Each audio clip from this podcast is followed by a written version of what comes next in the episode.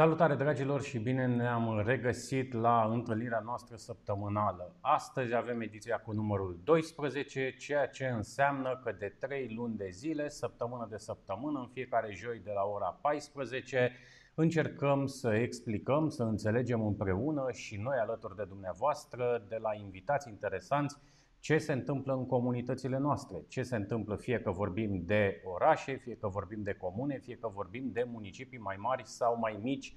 Conceptul de Smart City se aplică și urban și extraurban.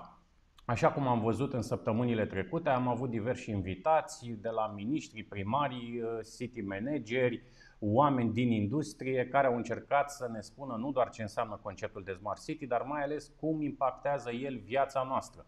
Și pentru că suntem în plină pandemie și vedem că nu, lucrurile nu par a reveni la normal foarte curând, ne-am gândit astăzi să stăm de vorbă și să vedem ce înseamnă conceptul de telemuncă. Până în februarie-martie anul acesta, el sigur că exista reglementat, ă, dar nu cred că ne interesa atât de mult. Prin urmare, din martie încoace, în ultimele 3, 4, 5 luni, extraordinar de multe companii au început să folosească telemunca și pentru că Smart City înseamnă și digitalizare, dar Smart City înseamnă totodată și partea de infrastructură de comunicații. Astăzi încercăm să înțelegem împreună, cum spuneam, ce înseamnă telemuncă. Nu uitați, avem și astăzi, ca de obicei, pentru dumneavoastră un cadou. Vorbim de cartea Smart City de la idee la implementare. Nu trebuie decât să ne lăsați un comentariu sau o întrebare pentru invitata noastră de astăzi și îmi face mare, mare plăcere să o prezint pe doamna avocat Lorena Ciobanu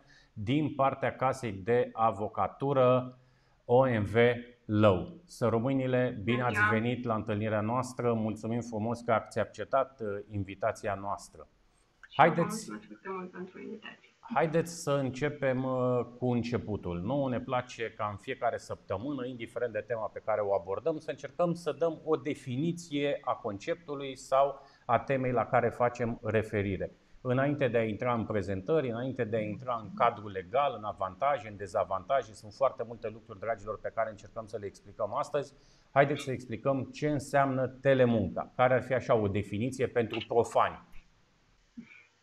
Telemunca este o formă de organizare a muncii uh, prin care un salariat, uh, în mod regulat și voluntar, își îndeplinește atribuțiile postului într-un alt loc de muncă decât cel organizat de angajatorul său, cel puțin o zi pe lună și în mod obligatoriu prin folosirea tehnologiei informațiilor și uh, comunicației. Deci, practic, condiția uh, esențială este folosirea tehnologiei informației și comunicațiilor, da? laptop, internet, acest lucru este, este esențial și um, să-și desfășoare atribuțiile specifice postului său în orice alt loc de, de muncă. Legea nu, nu este limitativă sub acest aspect. Bun. Acest uh, salariat uh, poartă pe privilegii denumirea de telesalariat. Ok. Haideți să revenim atunci la telesalariatul nostru, care pot fi și eu, puteți fi și dumneavoastră, pot fi și cei care se uită la noi. Noi, de fapt, în cadrul Asociației Române pentru Smart City, trebuie să spun că 99% suntem cam telesalariați. Noi mai venim la birou foarte rar. Astăzi, de exemplu, pentru acest webinar suntem la birou, dar în mod normal cam telesalariați suntem. Doamna avocat, o primă distinție disocierea dintre muncă la domiciliu și telesalariat? Într-adevăr, după cum spuneam, telesalariatul poate lucra în orice alt loc decât cel organizat de angajator, prin urmare inclusiv domiciliul său. Însă, munca la domiciliu a fost reglementată anterior, mult înainte uh, telemuncii. Este prevăzută în codul muncii, nu foarte detaliat, sunt doar două, trei articole.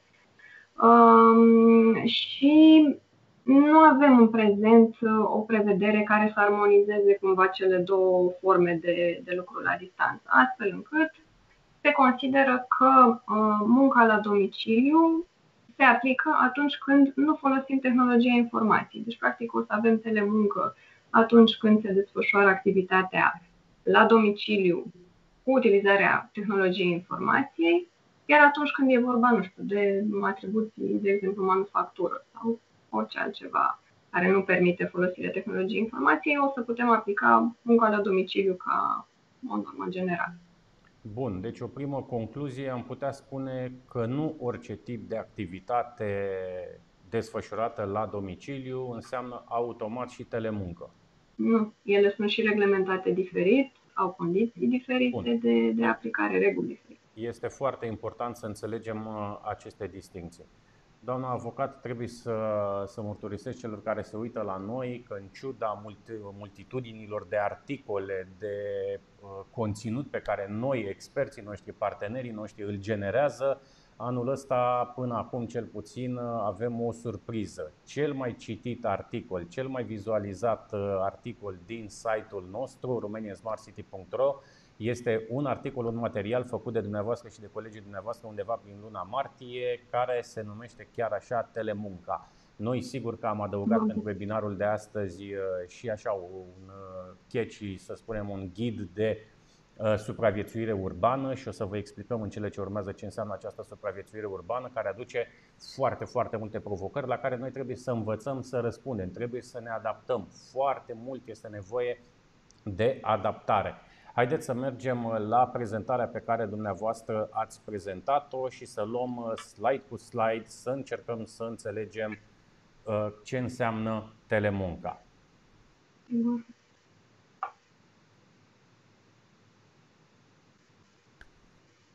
Vă rog.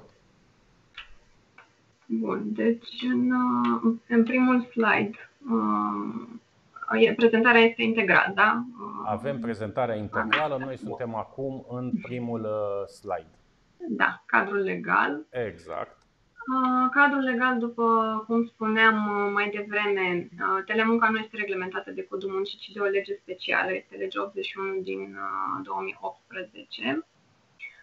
Există și un acord cadru la nivel european, însă acesta nu are forță juridică de, de lege. Ca atare ne interesează legea noastră națională din 2018. Este o lege destul de modernă, o lege care prevede detaliat această, această instituție și care în această formă este un real suport pentru angajatorii care doresc să implementeze telemunca. Uh, nu există limite cu privire la domeniile de activitate în care se poate aplica telemunca sau uh, vreo limită legată de funcții, profesii. Bun. Asta este foarte ah. important să înțelegem că telemunca se poate aplica și instituțiilor de stat și companiilor private, indiferent de domeniile în care activăm. Sigur, în privința instituțiilor de, de stat, aș spune că uh, atât funcționarilor publici cât și personalului contractual se aplică ca și o normă generală uh, legislația muncii. Ca atare, ar putea aplica telemunca final în acest mod. În continuare, am definit telemunca, așa cum am zis și eu mai, mai devreme, acea formă de organizare a muncii care presupune îndeplinirea atribuțiilor specifice postului în alt loc de muncă decât cel organizat, cel puțin o zi pe lună, cu utilizarea mijloacelor IPNC. În continuare avem avantajele pe care am reușit noi să le identificăm, avantajele și dezavantajele, atât în ceea ce privește salariații, cât și în ceea ce privește angajatorii. În uh, ceea ce... este acum în video, îl puteți prezenta în detaliu, vă vedem, vă auzim cu mare atenție. Perfect. O să încep atunci cu, cu salariații, atât avantajele cât și dezavantajele telemuncii. În privința avantajelor, um, aș menționa în primul rând uh, scăderea timpului și costurilor aferente transportului. Acest lucru mi se pare esențial și l-am resimțit și chiar noi, și noi avocații destul de, de clar în perioada stării de urgență când am mai lucrat și noi de acasă. Într-adevăr, mai ales în orașele mari unde traficul e dificil, cel puțin dificil, uh, economia de timp, aproape două-trei ore pe zi, contează enorm. Corect. Uh, diminuarea stresului, uh, reducerea elementelor care distrag atenția, sunt alte, alte avantaje. Aici um, am putea avea și, și reversul medaliei, pentru că nu întotdeauna uh, la loc, de exemplu, la domiciliu se asigură această liniște. Pot fi situații în care este mai, mai ușor să, să fim atenți la birou. Um, creșterea gradului de satisfacție al angajaților, din nou, este un avantaj important pentru că se asigură un, un echilibru între viața profesională și viața personală. Acesta este un aspect extraordinar de important, uh, cred că mai mult decât la nivel uh, psihologic sau personal să spunem, ci chiar al infrastructurii zilnice. Dacă tot nu avem unde să ducem copiii nici la școală, nici la grădiniță și tot trebuie să stăm cu ei acasă, rezolvăm uh, și această problemă. Da, din punctul ăsta de vedere, într-adevăr, este un mare, un mare avantaj, mai ales pentru cei care au copii. Însă, poate fi și un dezavantaj, o să-l vedeți trecut și, și în partea cealaltă la, la dezavantaje, deoarece se pierde puțin noțiunea timpului și există un risc de a munci în afara programului de lucru, în weekenduri, în vacanțe. Mm, practic nu mai avem acea delimitare între programul de lucru și timpul personal. Um, un alt avantaj ar fi cel de acces la locuri de muncă și salarii competitive din marile orașe, din companiile din marile orașe, pentru persoane care locuiesc poate în, în uh, anumite zone rurale sau zone mai puțin accesibile și care nu-și doresc să se mute definitiv uh, într-o, într-o metropolă și de asemenea accesul persoanelor cu dizabilități uh, la, la muncă în condiții de egalitate de tratament. Sub acest aspect, sigur că există reglementări speciale, uh, există niște principii privind egalitatea de șanse și tratament care trebuie asigurată privind integrarea și incluziunea socială, respectarea nevoilor specifice, însă, în practică, în mod evident, nu întotdeauna se asigură toate aceste, toate aceste condiții, iar telemunca poate fi într-adevăr o, o formă pentru, pentru a-i ajuta să aibă o viață normală din punct de vedere profesional. Bun. Profit de pauza aceasta. Noi am început deja să primim comentarii, reacții, dar avem și o rugăminte din partea Gabrielei Florescu. Subiectul interesant, dar parcă nu se aude prea bine dialogul propus de dumneavoastră. Puteți vorbi un pic mai tare? Sigur că Sigur. încercăm să vorbim un pic mai tare și mai clar. Sperăm să vă dăm informații de cea mai bună uh, calitate. Doamna avocată Ciobanu, vă rog, continuați. Noi suntem în continuare cu prezentarea și suntem atenți la dumneavoastră. Uh, să continui cu dezavantajele pentru salariați. Um, aici deja am menționat acel risc de a nu se putea deconecta de la muncă practic se pierde acea uh, limită între viața personală și, și programul de, de lucru. Există riscul să citim uh, mail-uri uh, și noaptea, să dorim să răspundem imediat și putem pierde avantajul de, de care am vorbit mai devreme. Presiunea um, constantă a șefului. Dacă tot ești da. acasă, de ce nu răspunzi, de ce nu ai făcut? Exact, exact. Și eu mă cu asta și eu am tendința asta de a invada spațiul uh, privat al colegilor mei fără să-mi dau seama din aceeași uh, dorință de a fi și mai mobil și mai rapizi.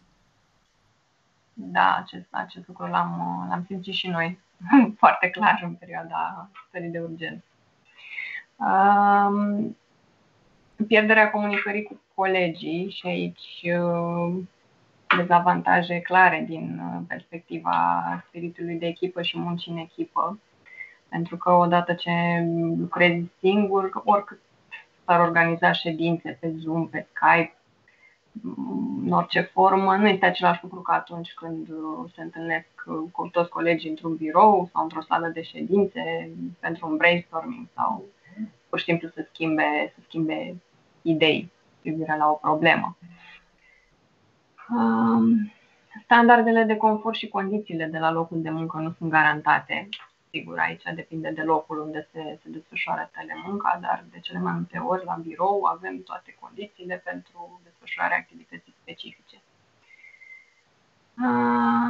Pierderea contactului cu modul în care firma se dezvoltă.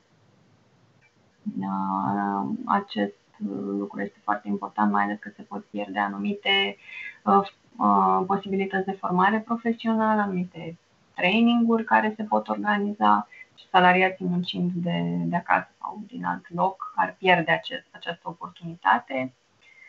Uh, lipsa accesului direct la maintenance IT și astfel încetinirea lucrului. Da, sigur, dacă există probleme tehnice, până se va reuși remedierea, vor exista timpi morți. Aici o să povestim, o să insistăm un pic pe, pe acest subiect, uh, pentru că vedem și noi, constatăm la nivelul foarte multor instituții publice o reticență atunci când vorbim de telemuncă. Deci o să revenim în webinarul de astăzi uh, pe ceea ce înseamnă partea asta de infrastructură minimă, necesară. Când spunem infrastructură, nu ne referim doar la o conexiune foarte bună de internet și un laptop, vorbim și de partea de aplicații. Fără continuație. Um, voi continua cu, cu dezavantajele pentru angajator, pentru că um, ne legăm din nou de infrastructura IT și de faptul că um, angajatorul în cazul telemuncii sigur că trebuie să asigure o infrastructură suficientă pentru asigurarea îndeplinirii Corect. activităților. Trebuie să asigure de, de asemenea o securitate um, adecvată a rețelelor pentru a evita accesări neautorizate, pierderi de date. Știm cu toții ce, ce înseamnă GDPR și care sunt sancțiunile. Există riscuri foarte mari sub acest aspect.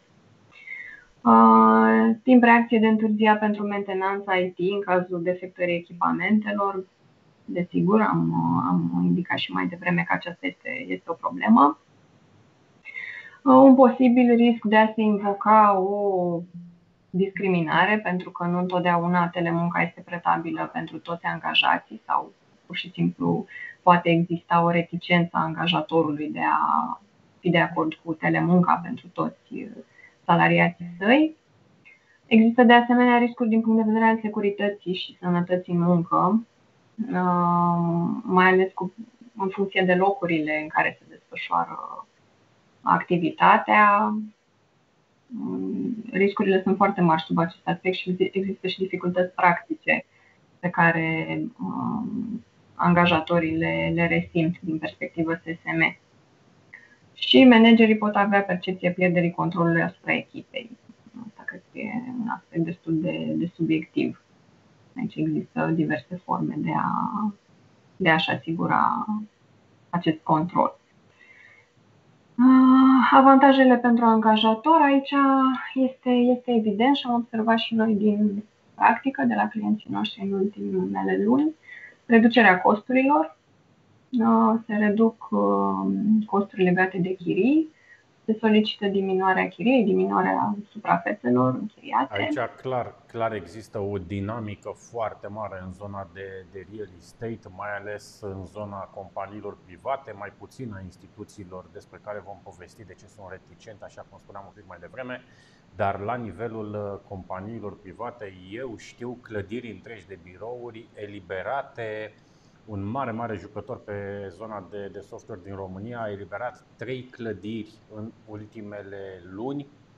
Sunt mii de locuri de muncă care au migrat în online, care astăzi folosesc ceea ce noi uh, spunem a fi uh, telemuncă.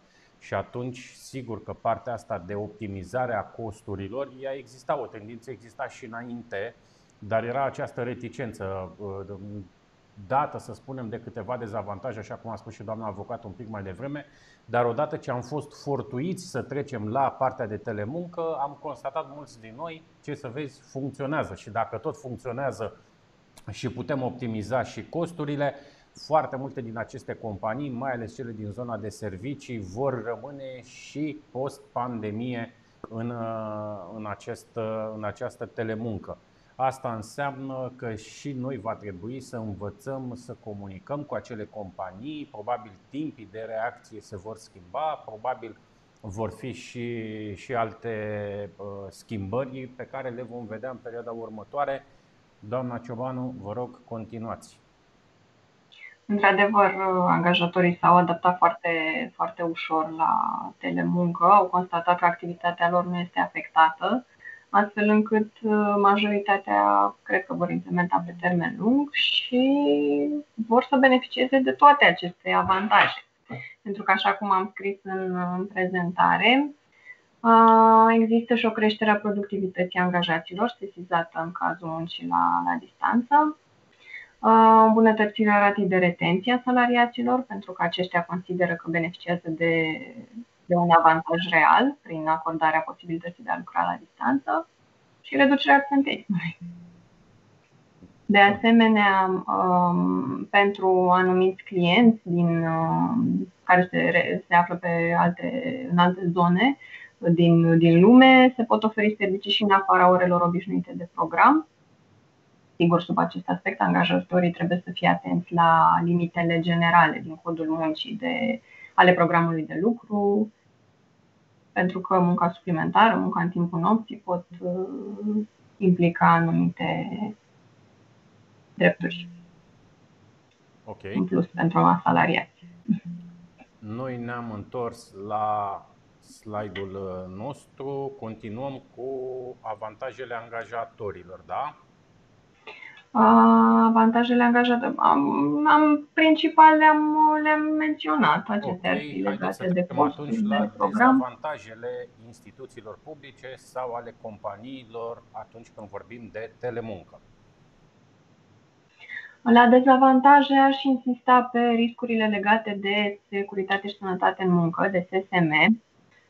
Pe de o parte, este destul de dificil de asigurat uh, instruirea specifică și, de, și este dificil pentru angajator să asigure eliminarea riscurilor uh, într-o locație pe care nu o controlează în permanență. Um, și uh, probleme legate de infrastructura IT, de echipamentele folosite. Și probabil și de, să spunem, partea asta de aplicații, că eu cred că cele mai multe instituții, și eu voi reveni tot timpul pe parcursul acestei discuții la instituții, uh, au această problemă de logistică software, nu neapărat mm. uh, hardware. Dar este imposibil, este imposibil să vorbim de, de comunități inteligente, să vorbim de smart city fără partea asta de aplicații. Și așa cum am văzut în ultimele luni, interacțiunea cetățean-instituție, interinstituțional, dar și intrainstituțional, cam lipsește cu desăvârșire de aici și potențialul foarte, foarte mare pentru zona de Smart City. Ăsta este motivul pentru care eu pe tot parcursul discuției noastre voi reveni către aceste, uh, hai să spunem, către kitul minim pe care o instituție publică ar trebui să-l creeze atunci când vrea să vorbească de telemuncă pentru că telemunca trebuie privită în această perioadă nu doar ca un avantaj sau doar, știu eu, ca un set de optimizări pe care le putem face, dar s-ar putea să intrăm iarăși într-o stare de urgență sau știu eu de ce natură și să nu avem de ales. Și atunci, dacă noi nu pregătim aceste infrastructuri și software, dar și hardware, s-ar putea să avem instituții închise, blocate, care nu vor funcționa nici pentru ele, nici pentru dumneavoastră. Ăsta este motivul pentru care tot revenim Doamna avocat, revenim și la dumneavoastră, vă rog, continuați. Da, într-adevăr, din, în instituțiile publice este o problemă. Noi, în activitatea noastră, nu prea am auzit sincer de instituții sau autorități care să fie implementatele munca, din păcate. Gândiți-vă că în cele mai multe instituții nu există un laptop sau un telefon pus la dispoziție de instituție, astfel încât să se poată asigura desfășurarea activității în regim de telemuncă, conform definiției pe care v-am indicat-o mai devreme. De asemenea, ar trebui cumva asigurată, uh, dacă s-ar implementa telemuncă, ar trebui asigurată în regim, într-un regim nediscriminatoriu. Pentru că și aici poate interveni o problemă în, în mediul public, din păcate. Haideți să, să rămânem un pic la ce poate însemna discriminarea atunci când vorbim de, de telemuncă. Cum ar trebui ea privită? Dacă eu aș fi un angajat uh, al unei instituții de stat, la ce ar trebui să, să mă gândesc eu? Cum ar trebui să îmi protejez interesele? La discriminare mă gândesc în primul rând la faptul că unii, unor salariați s-ar putea aproba prestarea muncii în regim de telemuncă, iar altora nu. Asta, acesta ar fi, ar fi un prim aspect. În plus, uh, plecăm de la, cred că, un principiu de drept. Legea sau regulamentul principiul al dreptului muncii. Toți. Și atunci, dacă avem uh, o decizie, ea ar trebui să fie pentru toată lumea sau foarte clar stipulată. Deci, odată ar trebui să fim atenți la aplicabilitate, trebui... da? Exact, ar trebui să fim atenți. Există o astfel de decizie, cum spuneți, la nivelul uh, întregii instituții, cu niște condiții obiective, clare. Să nu, să nu poată fi interpretată ca, ca fiind uh, cu dedicație. Okay. Uh, Mergem uh, mai departe. Mai departe, am uh, prezentat eu condițiile uh, telemuncii. Aici, în primul rând, și nu, nu cred că am menționat până acum, foarte important, este că pentru aplicarea telemuncii este nevoie de acordul ambelor părți, al angajatorului și al salariaților. Um, în starea de urgență am avut niște excepții. În acea perioadă, pentru prevenirea răspândirii virusului, era posibil dispunerea telemuncii unilateral de către angajator, acum nu mai este posibil acest lucru, Bun. am revenit la, la regimul uh, normal. Uh, deci vom avea nevoie de un acord de voință manifestat expres prin contractul de muncă, dacă telemunca se decide de la, de la angajare, sau ulterior pe, uh, pe calea unui act adițional. Uh, forma scrisă este o altă condiție de validitate, după cum am spus, contract de muncă sau adițional. Uh, repetitivitatea, din definiția telemuncii am uh, subliniat faptul că trebuie prestată munca în acest fel cel puțin o zi pe lună, dar sigur se poate presta aproape 90% sau mai mult din, din întreg programul. Corect însă nu poate fi realizată în întregime, în regim de, de telemuncă.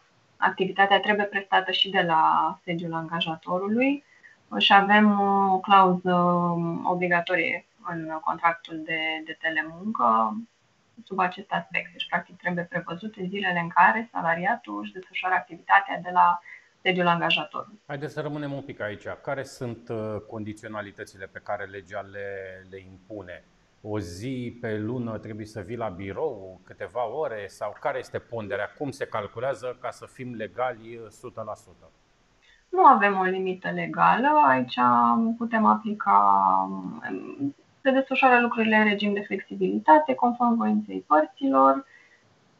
Practic, angajatorul și salariatul trebuie să ajungă la, la un consens.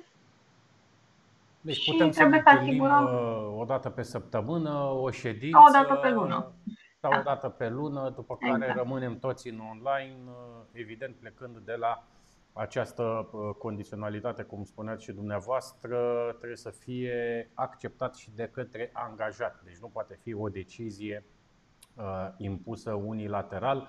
Mergem uh, mai departe, doamna avocat, la condiții. Da. Aici m-aș mai referi și la locul telemuncii. După cum spuneam la început, poate fi orice alt loc, mai puțin cel organizat de angajator, însă asta nu înseamnă că odată ce avem un contract de telemuncă, salariatul își poate desfășura în fiecare zi activitatea din orice alt loc după propria sa voință. Nu. Părțile din nou trebuie să cadă de acord asupra acestui aspect. În contract trebuie prevăzute expres locurile în care se poate desfășura munca. Uh, și acest lucru este foarte important din nou din perspectivă de sănătate și securitate în muncă. Pentru că angajatorul trebuie să asigure uh, evitarea riscurilor și o instruire adecvată pentru fiecare loc în parte. Și atunci nu vom putea, nu vom întâlni contracte de telemuncă în care să se permită desfășurarea activității din absolut orice loc, din parc, dintr-o cafenea. Nu. De obicei se precizează două, trei locuri. Domiciliu, o altă adresă. Asta trebuie să înțelegem că trebuie uh, precizat. Da, este esențial. Bun. Mergem mai departe, vă rog. Începem să primim deja foarte multe întrebări din partea celor care se, se uită la noi. Avem întrebări foarte aplicate și cred că or să vă placă comentariile privitorilor noștri, dar acum continuăm cu condițiile pentru a vorbi de telemuncă într-un cadru legal evident. Da, legat de condiții, este acea uh, obligativitate a utilizării tehnologiei informațiilor și comunicațiilor, mijloacele ITNC. După cum spuneam, este o condiție esențială a telemuncii. Dacă nu putem să ne îndeplinim munca prin astfel de mijloace, atunci vom putea accesa munca la domiciliu ca, ca drept comun. Care, eventual. repetăm, este reglementată separat. Separat în codul muncii. Bun. Mai târziu, spre finalul uh, webinarului nostru, vom vorbi și de uh, un pic, vom atinge și, și acest uh, subiect. Mergem mai departe, contractul individual în regim de telemuncă și chiar începem să primim întrebări pe, pe acest subiect. Doamna avocat, vă rog.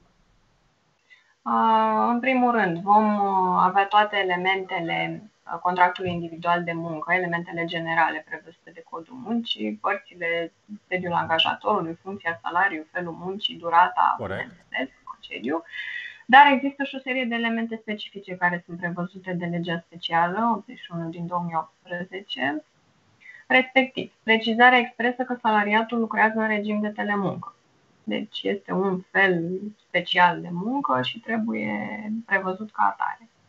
Perioada sau zilele în care telesalariatul își desfășoară activitatea la locul de muncă organizat de angajator, spuneam asta mai, mai devreme, iată clauza obligatorie, uh, locul sau locurile desfășurării activității de telemuncă așa cum au fost convenite de părți.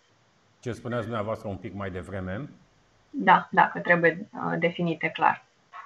Programul în cadrul căruia angajatorul este în drept să verifice activitatea salariatului și modalitatea concretă de realizare a controlului. Acest lucru e foarte important pentru că atunci când se desfășoară activitatea la domiciliu, de exemplu, putem avea o problemă legată de respectarea vieții personale.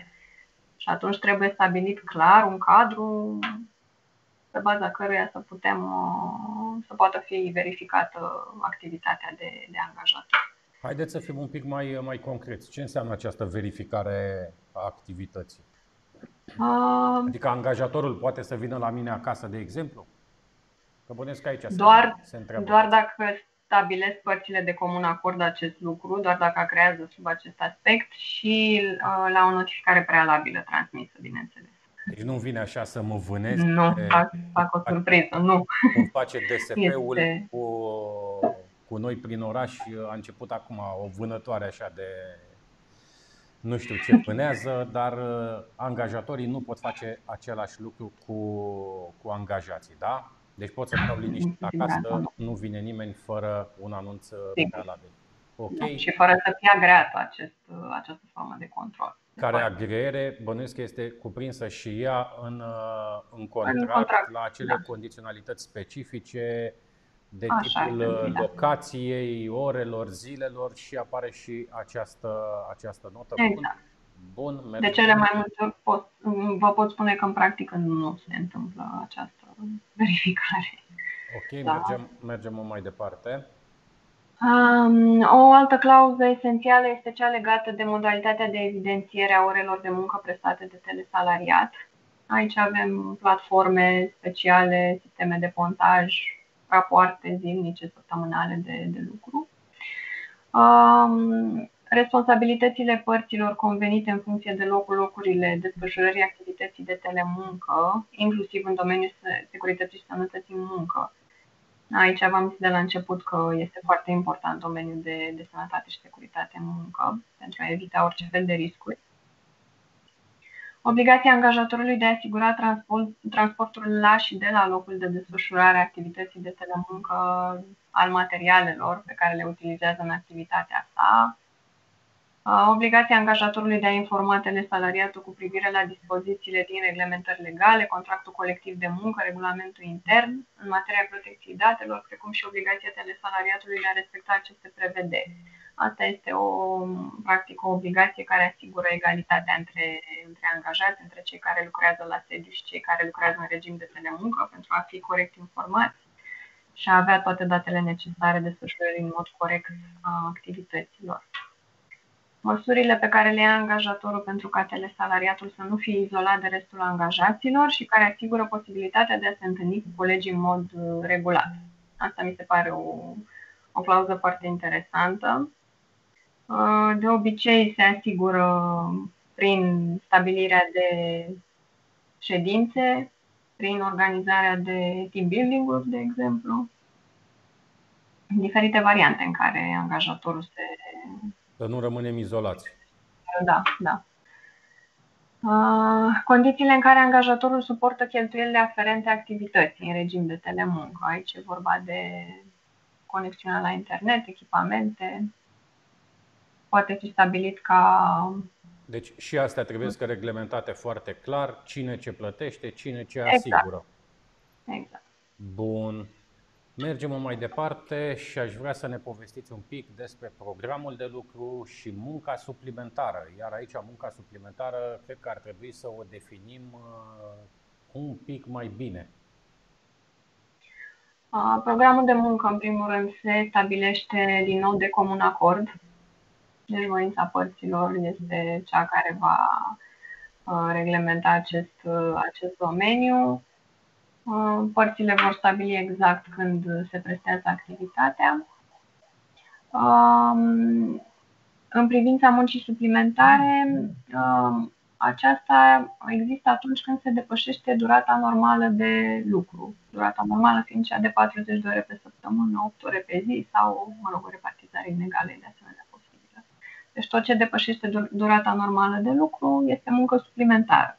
Sub acest aspect este foarte important că uh, pentru a se presta muncă suplimentară este nevoie de o cerere expresă a angajatorului uh, și de un acord din partea telesalariatului.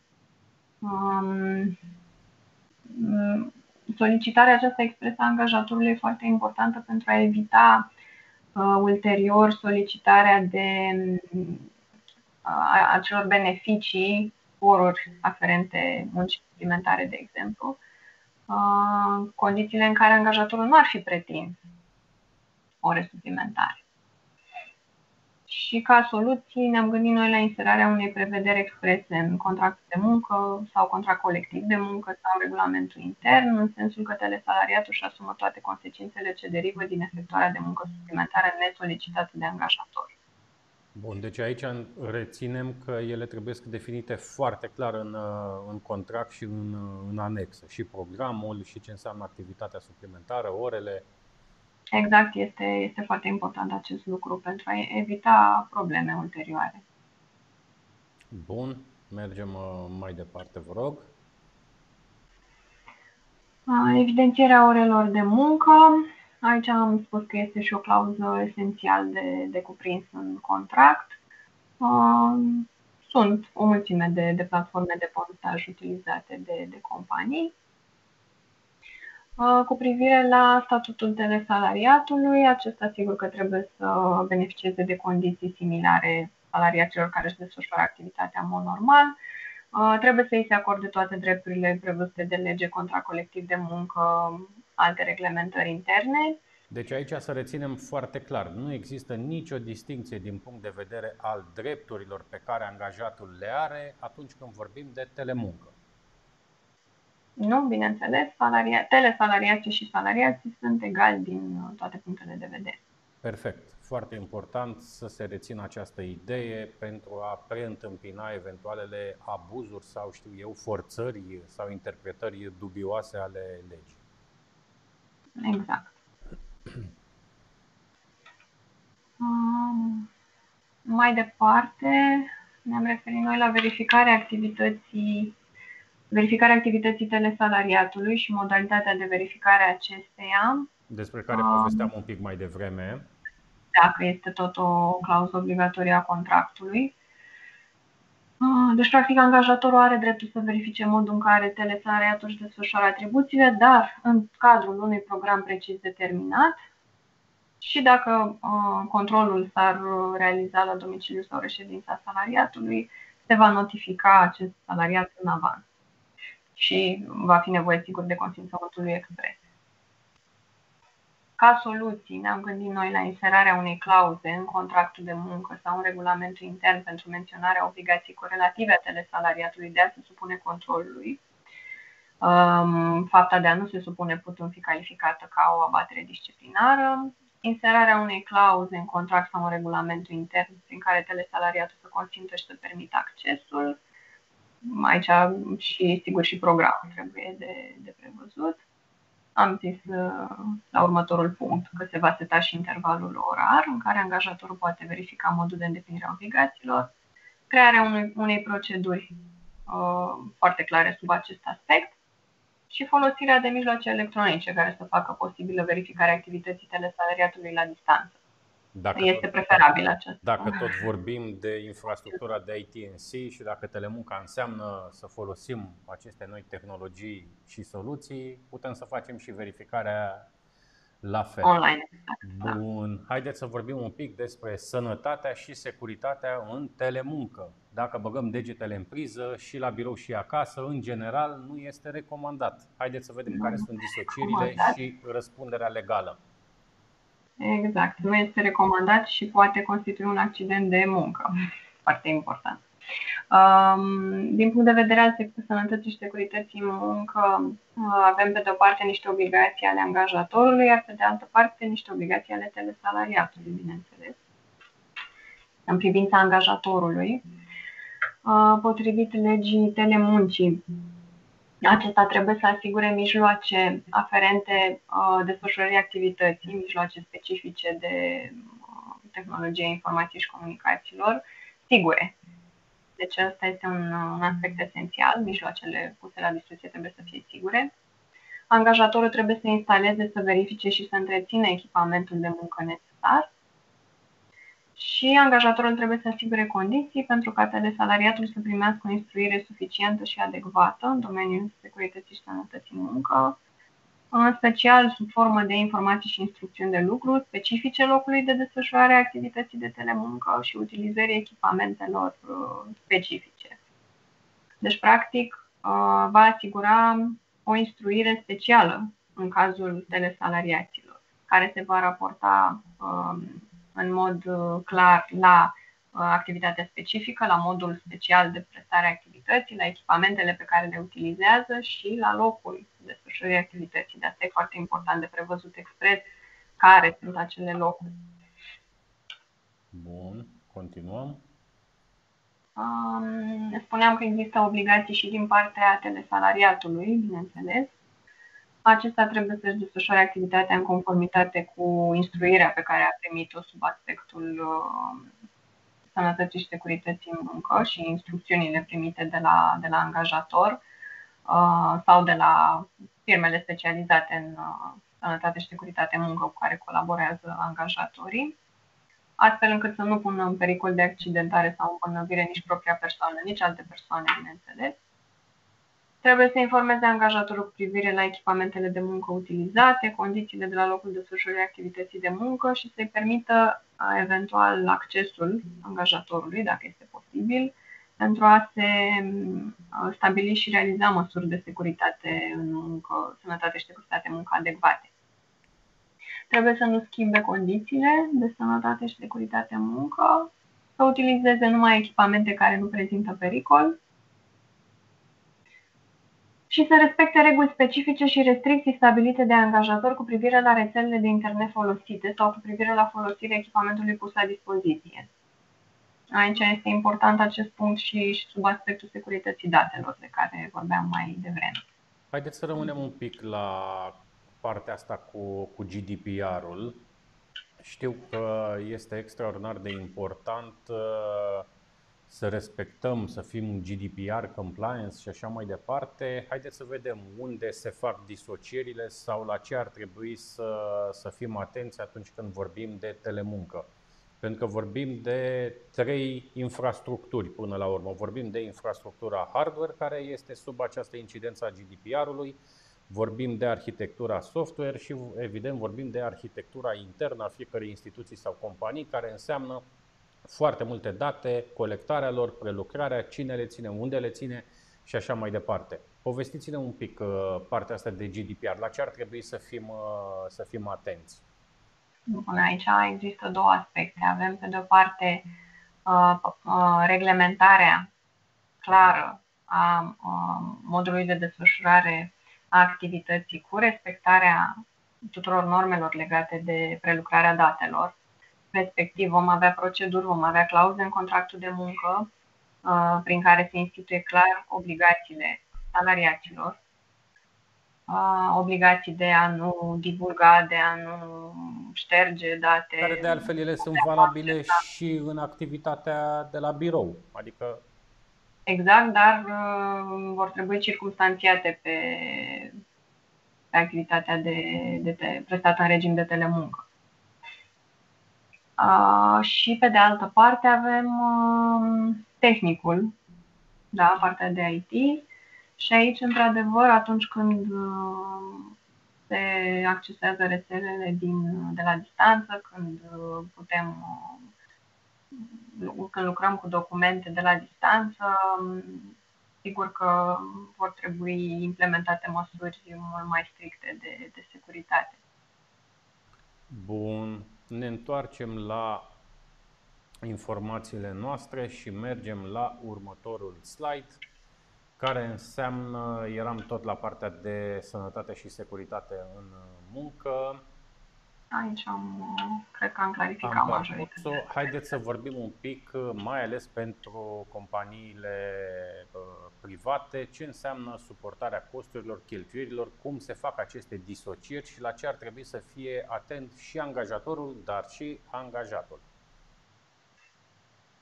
Angajatorul ar trebui să fie atent să respecte această obligație legală, respectiv de a suporta costurile, de a nu uh, Um, lăsa anumite costuri în sarcina uh, salariatului, respectiv ca salariatul să nu fie obligat să suporte costuri suplimentare prin desfășurarea activității în regim de telemuncă.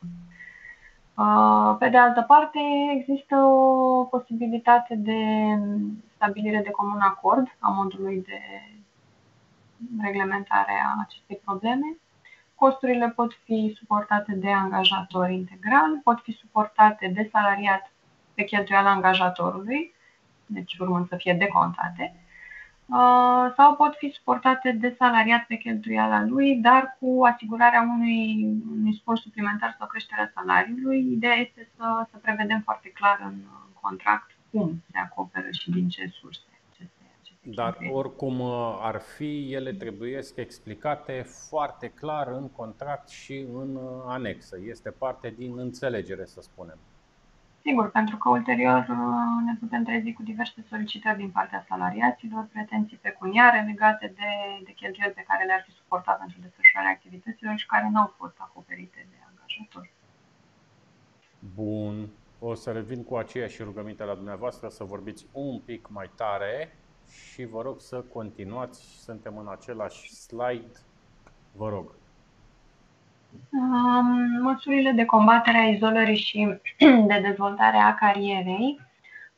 Spuneam și la momentul la care am menționat clauzele esențiale din contractul de, de muncă, faptul că se pot asigura traininguri, team building-uri, organizarea constantă de, de ședințe pentru ca astfel colegii să se poată întâlni Angajatorul trebuie să prevadă și măsuri de protejare a telesalariaților împotriva riscului izolării depresiilor cauzate de lipsa interacțiunii cu colegii. Aici uh, putem avea inclusiv aspecte ce țin de uh, medicina muncii.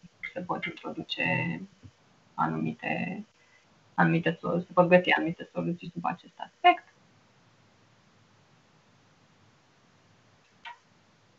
Și Cam acestea ar fi aspectele principale legate de, de clauzele esențiale a fi inserate în, uh, în contractul de telemuncă.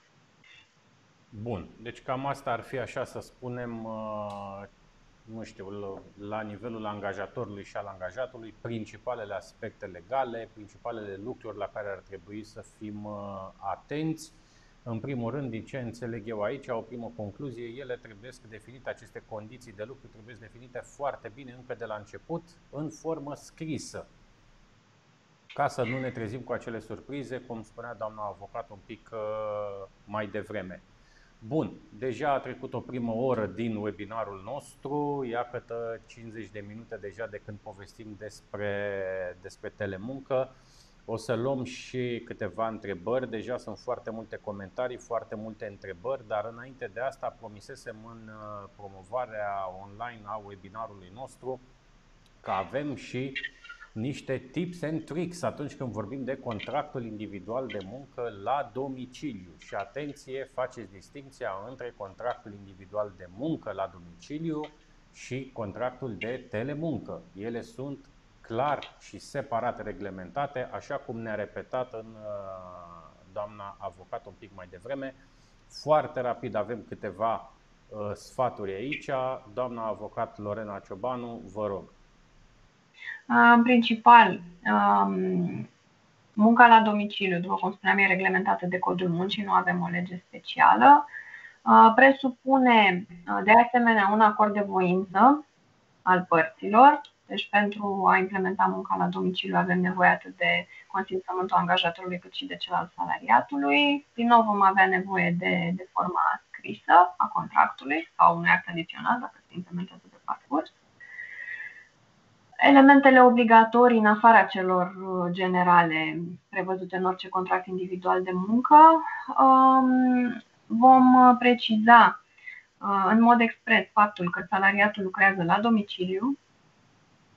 Se va uh, specifica și programul în cadrul căruia angajatorul e îndrept să controleze activitatea salariatului și modalitatea concretă de realizare, realizarea controlului. Aici vedeți că este similar telemuncii și obligația angajatorului de a asigura transportul uh, la și de la domiciliul salariatului al materialelor și produselor uh, realizate.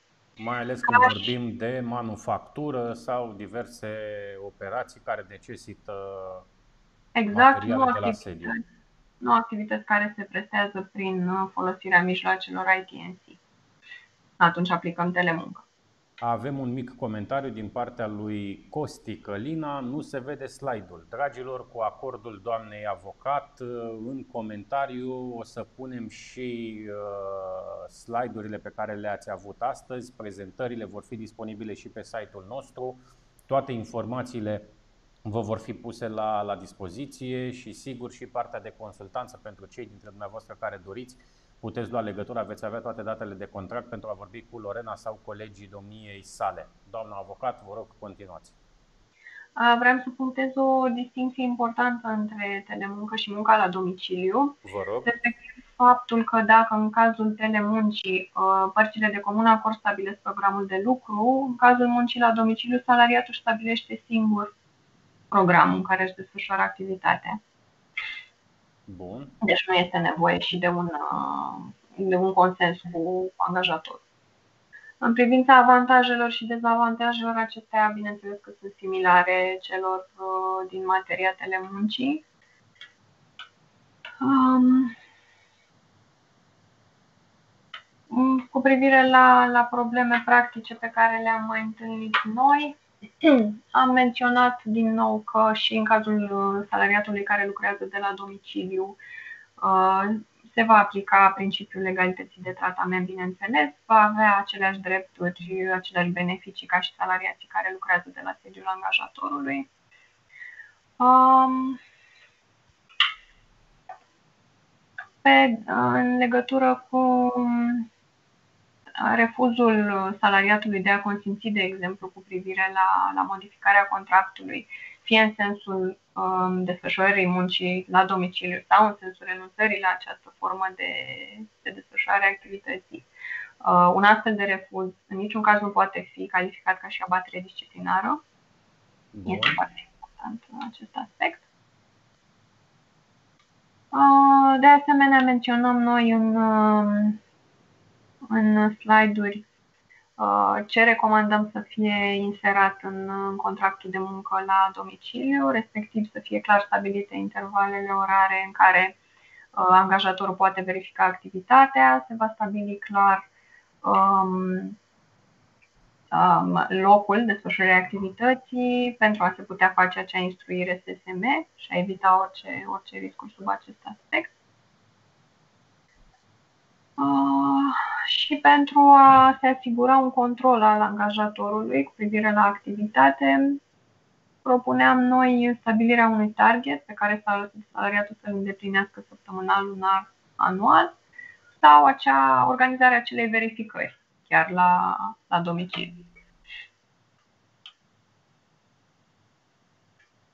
Uh, cu privire la suportarea costurilor materialelor, de asemenea, recomandat ar fi să fie inserat o clauză în contractul de, de muncă sau un act adițional prin care să se reglementeze acest aspect de comun acord. Uh, atât cu privire la materiale, materii prime pentru desfășurarea activității, cât și la uh, utilitățile folosite, practic, energie electrică, toate serviciile necesare îndeplinirii atribuțiilor. Pe partea de, de SSM, uh, din nou va exista o instruire specifică și vor fi trasate instrucțiuni uh, speciale legate de, de locul specific al desfășurării activității. Și cam acestea ar fi aspectele esențiale. După cum vă spuneam, munca la domiciliu nu este reglementată foarte detaliat, nu beneficiază de de niște prevederi legale așa moderne și de, de o legislație precum telemunca. Bun, haideți să începem, uh, așa cum am promis încă de la începutul întâlnirii noastre, să vedem care sunt curiozitățile, întrebările sau comentariile dumneavoastră. Începem cu un prim comentariu. Cristina Carmen Rusu. Care sunt reglementările legate de protecția muncii și securitatea în muncă pentru angajatul care lucrează de acasă? Noi am încercat să atingem acest subiect pe parcursul discuției noastre. Haideți să vedem dacă există precizări suplimentare. Doamna avocat Lorena Ciobanu. O reglementare specifică pe domeniul telemuncii nu există. Există reglementările generale în materie de SSM, care, bineînțeles, vor trebui adaptate locului specific al desfășurării activităților, activităților sau activității, după caz. Și sub acest aspect vom avea o instruire specială pentru fiecare loc de desfășurare a activității.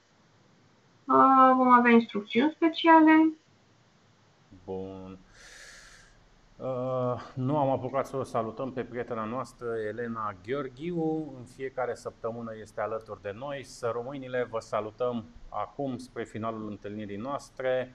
Elena Georgescu, telemunca este un concept din ce în ce mai vizibil în societatea românească de astăzi. Pandemia cu siguranță a accelerat acest uh, proces Felicitări pentru alegerea acestui subiect în cadrul webinarului. Mulțumim frumos, sper ca informațiile pe care noi vi le aducem în fiecare săptămână să vă ajute în această junglă urbană despre care povesteam mai devreme.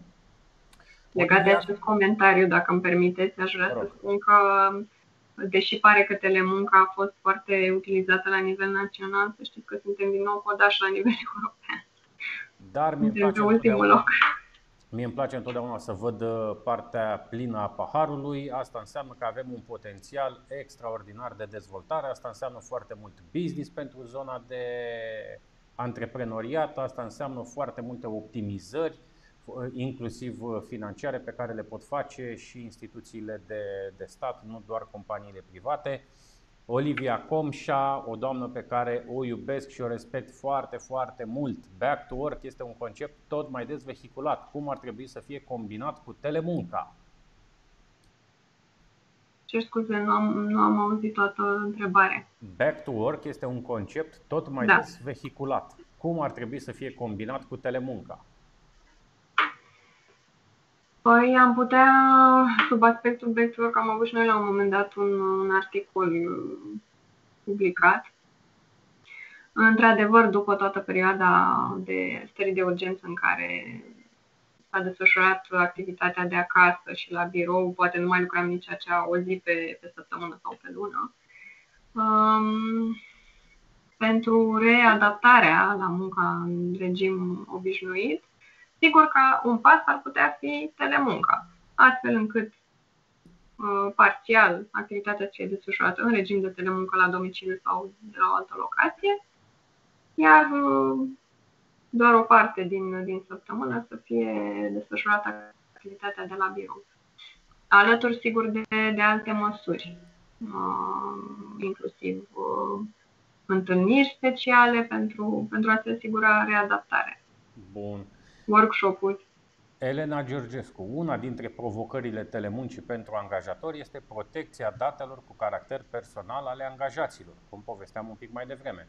Care sunt informațiile esențiale pe care trebuie să le cunoască telesalariații și cei care muncesc de acasă în privința protecției datelor cu caracter personal? Aici, dacă ați putea să ne dați câteva buleturi, așa, concluziile cu care ar trebui să rămânem, pentru că dumneavoastră deja le-ați atins un pic mai devreme. Aici spuneam că există, pe de-o parte, uh, reglementarea, deci obligațiile și procedurile uh, foarte clar trasate de angajator pentru a evita orice fel de probleme legate de uh, ștergere, nu numai divulgare, dar putem avea ștergerea de date, pierderea, pierderea acestora. Uh, sigur că încălcarea obligațiilor legate de, de protecția datelor ar constitui abatere disciplinară, atâta timp cât avem niște proceduri clare. Uh, și există, bineînțeles, și partea tehnică care ar trebui uh, pusă la punct de, de angajator, respectiv rețelele, rețele sigure, sisteme care să asigure această protecție a datelor. Bun.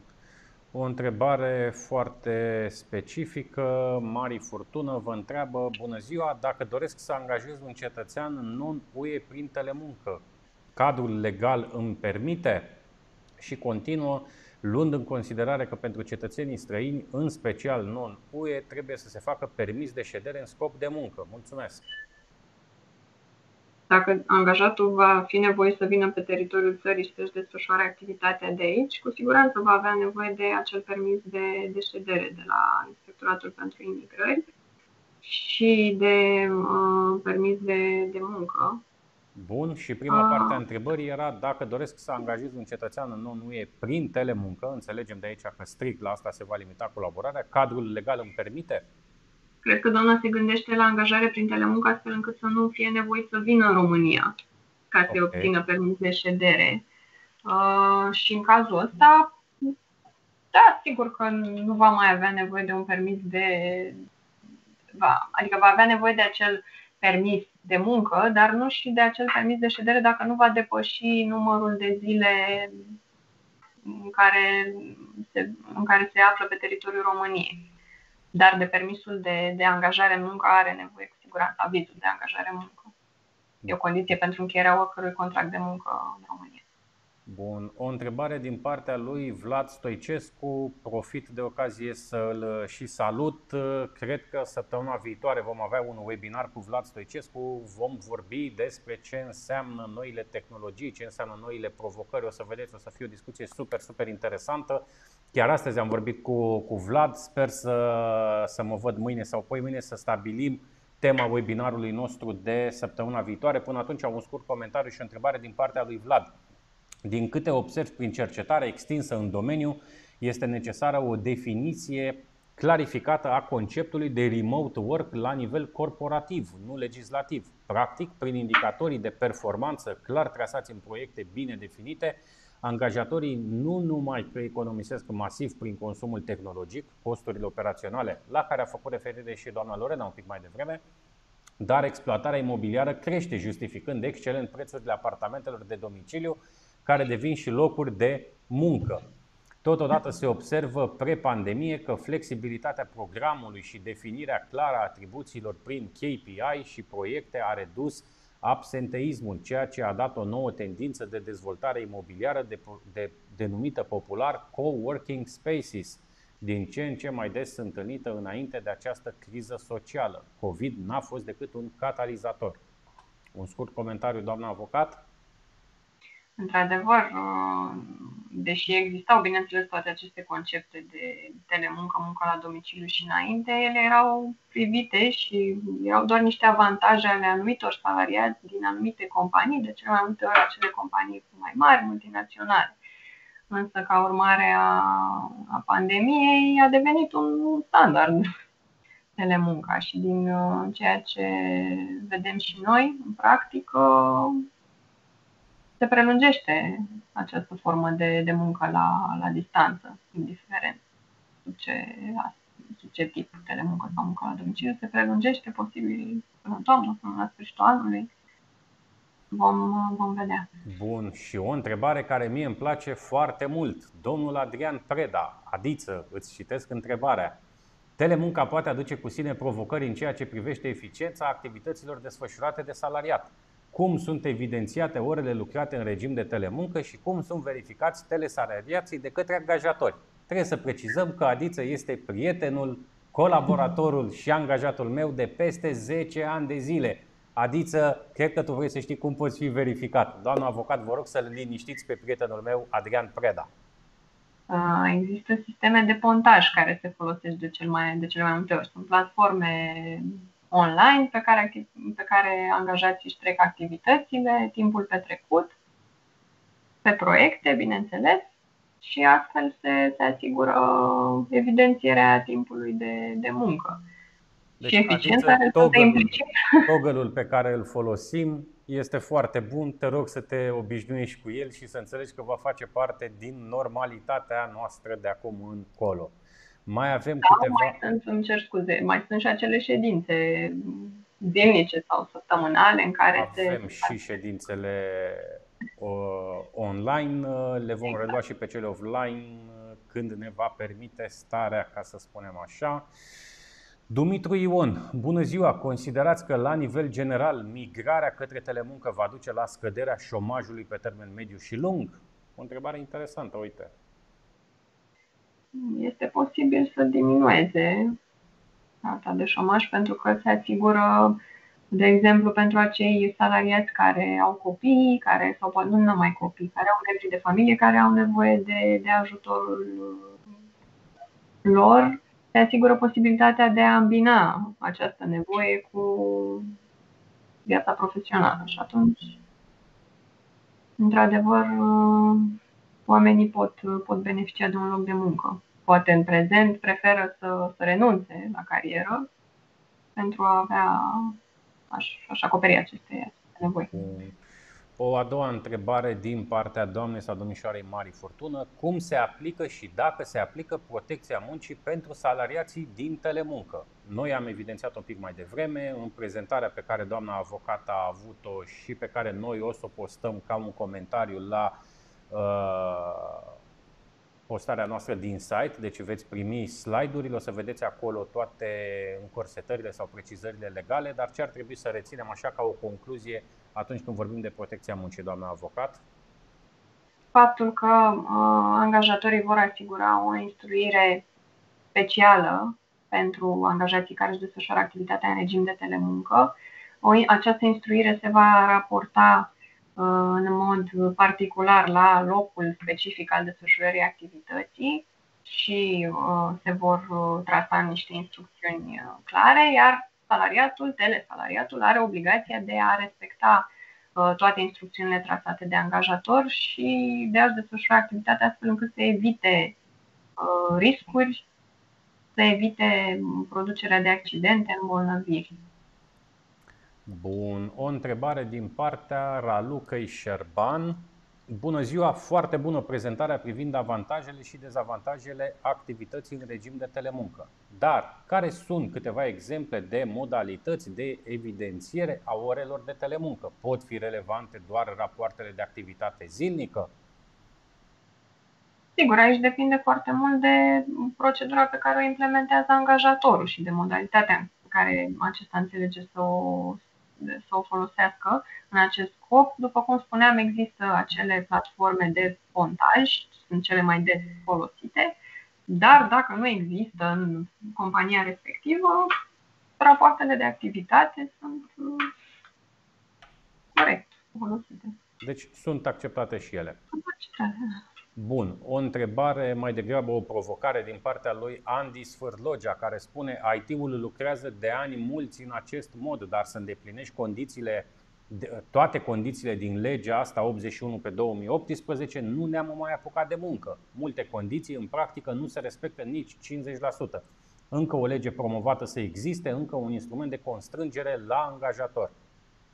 Mm din punctul meu de vedere, nu este chiar așa. Poate că legea pare detaliată, însă acest lucru nu este neapărat uh, rău, ci asigură um, acoperirea cât mai multor ipoteze și situații. Um, și chiar dacă pare că ar fi foarte multe condiții, pare foarte stufoasă reglementarea, să știți că în realitate nu este așa, iar contractele de telemuncă sunt uh, destul de ușor de, de respectat cu toate condițiile lor dacă plecăm de la buna credință a ambelor părți și de la definirea clară și știu eu cât se poate de, de concretă a tuturor condițiilor. Exact, asta e foarte important, consensul pe, pe cele mai multe aspecte. Prietenul nostru Vlad Stoicescu revine cu un comentariu și spune Sunt curios cu privire la obligativitatea definirii unui necesar sau inventar tehnic pentru îndeplinirea obligațiilor, atâta vreme cât angajatul are oricum apetit investițional în mijloace tehnice. Majoritatea angajaților ar prefera un grant inițial pentru a-și achiziționa propria tehnică de calcul, cât timp angajatorul ar economisi imens dacă s-ar concentra doar pe conectivitate, aplicații, în paranteză, exact ce vorbeam și noi la începutul întâlnirii noastre de astăzi, foarte puțin se vorbește despre aceste aplicații care vin să stea în spatele muncii uh, și a conceptului, de fapt, de telemuncă.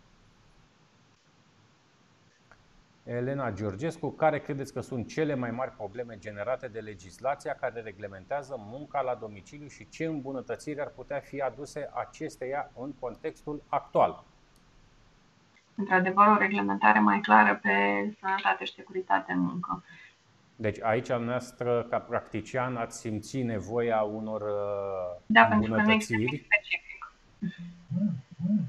Uite, și Andy revine și spune reglementarea excesivă nu duce decât la un sistem greoi de lucru. Când ai angajați unul la Praga, unul la Amsterdam, altul la New York, ar fi culmea să le spun eu, angajator, de unde pot lucra locul muncii e un element al contractului de muncă în general, nu doar uh, în cazul telemuncii sau muncii la domiciliu. Deci locul muncii trebuie stabilit, pentru că de asta depind mai multe lucruri. Bun. Iar atunci când avem angajați care lucrează la Praga, cum spunea domnul, sau în fine, în alte țări, uh, deja discutăm despre legea aplicabilă, dacă mai e aplicabilă legea română. Adică trebuie un pic să, o altă întrebare ușor răutăcioasă, dar eu sunt de acord cu ea 100%, spune așa, aceste legiferări se aplică și în cazul instituțiilor publice? Știm că este foarte greu din cauza metehnelor managementului foarte puțin receptiv la aceste schimbări. Într-adevăr, cum ziceam și eu la ce nu am auzit de foarte multe situații în care s-a aplicat telemunca în instituțiile publice, totuși se, se discută, Există inițiative în acest sens. E foarte, le este foarte greu să se organizeze, pentru că, într-adevăr, nici în prezent nu, nu lucrează preponderent uh, online, nu se folosesc de, de toate avantajele digitalizării, păcate. Și tot Andy ne spune că e complicat, e complicat cu teoria și practica. Mai avem mult până la Smart City. E numai un început de mulți ani. Succes! Andy, ai dreptate 100%, sunt de acord cu tine, suntem la început de drum, asta este clar. Sunt multe lucruri de făcut, dar ăsta este un motiv în plus să nu ne oprim. Și Florescu Iuliana vă întreabă dacă aveți vreo propunere pentru îmbunătățirea legislației privind telemunca. Deja ați spus un pic mai devreme în partea de uh, SSM, exact. Altfel, din punctul meu de vedere, legea 81 este destul de, de bună, e acoperitoare. Și funcțională, asta este foarte important. Da. Bun. Ramona Cristina, în ce proporție ar trebui suportate cheltuielile de către angajator în cazul utilităților, energie electrică, internet, iar în cazul în care angajatorul refuză plata acestora, ce anume s-ar putea face? Nu, nu există o formulă prevăzută. Un pic mai tare, vă rog, un pic mai tare nu există acea formulă care să ne ajute să calculăm procentul uh, de stabilire a costurilor pe care trebuie să le suporte angajatorul și a celor pe care le suportă salariatul în cazul utilităților. Aici, din nou, este un element care ar trebui reglementat uh, cu acordul părților. Sigur, raportat și la programul de, de lucru, timpul de lucru. Bun. Ionuț Gheorghescu, felicitări pentru acest webinar și pentru tema pe care ați ales-o. Felicitări, doamne avocat, pentru informațiile pe care ni le-a adus astăzi. Dumitru Ion, pentru unii muncitori străini sezonieri, formalități simplificate și ne dă un link pe care putem intra să luăm mai multe informații. Uh, Costi Călina ne spune că nu are legătură cu acest webinar, nu-mi dau seama la ce se referă, probabil comentariile sau întrebările de mai devreme. Flaviu Muică zice, având în vedere că prin telemuncă activitatea se desfășoară într-un spațiu pe care angajatorul nu îl poate controla, în caz de accident de muncă, care este regimul juridic aplicabil? Își asumă angajatorul aceste accidente? După cum spuneam, există posibilitatea ca angajatorul să verifice, sigur, de comun acord cu angajatul, să verifice acel loc de, de muncă. Trebuie, este obligat să traseze instrucțiuni speciale și să verifice dacă sunt îndeplinite condițiile de muncă prevăzute în, în reglementările de sănătate și securitate în muncă. După cum vă spuneam, aici chiar există un, un vid legislativ, legea 391-2006 privind uh, sănătatea și securitatea muncă nu se raportează la, la această ipoteză a telemuncii, dar cu siguranță nu este exclus ca în cazul în care se produce un accident de muncă în acel loc necontrolat în permanență de angajator, să fie atrasă răspunderea angajatorului. Nu e exclus acest lucru. Bun. Dragilor, ne apropiem de finalul întâlnirii noastre. Mulțumim frumos pentru că ați fost alături de noi, mulțumim frumos pentru întrebări, pentru comentarii. Rămânem și săptămâna viitoare ancorați în această junglă urbană, care de multe ori nouă ne place pentru că este foarte dinamică, deși termenul poate părea un pic mai dur. Doamna avocat Lorena Ciobanu, încă o dată mii de mulțumiri pentru amabilitate, pentru informațiile foarte frumos structurate, pentru noi profani, cei care nu avem studii juridice. Uh, dragilor, sper că a fost uh, și de actualitate și folositor webinarul nostru de astăzi. Vedem că telemunca este din ce în ce mai uh, solicitată în ultima perioadă. Chiar mai aveam eu o întrebare. Din martie până astăzi, doamna avocat Ciobanu, cum simțiți creșterea asta a, știu eu, a consultanței pe care o oferiți sau a informațiilor pe care dumneavoastră le, le dați? Există clar, cert, o creștere? Este o creștere evidentă, bineînțeles. Cel, cei mai mulți clienți, cele mai multe companii au accesat. Sper până, până ne revedem pe acest subiect sau pe alte lucruri interesante să ne spuneți că și instituțiile statului au început să, să implementeze această, această telemuncă care este parte dintr-un oraș inteligent, dintr-o comunitate inteligentă. Dragilor, încă o dată mulțumim frumos pentru atenție. Ne revedem joia viitoare de la ora 2 la webinarul numărul 14. Noi îl sărim pe cel uh, cu numărul 13, pentru că așa suntem noi românii superstițioși. Jucăm la loterie dacă am călcat, știm noi în ce, dar nu credem în coronavirus. Rămâneți sănătoși și numai bine până săptămâna viitoare. La revedere! La revedere!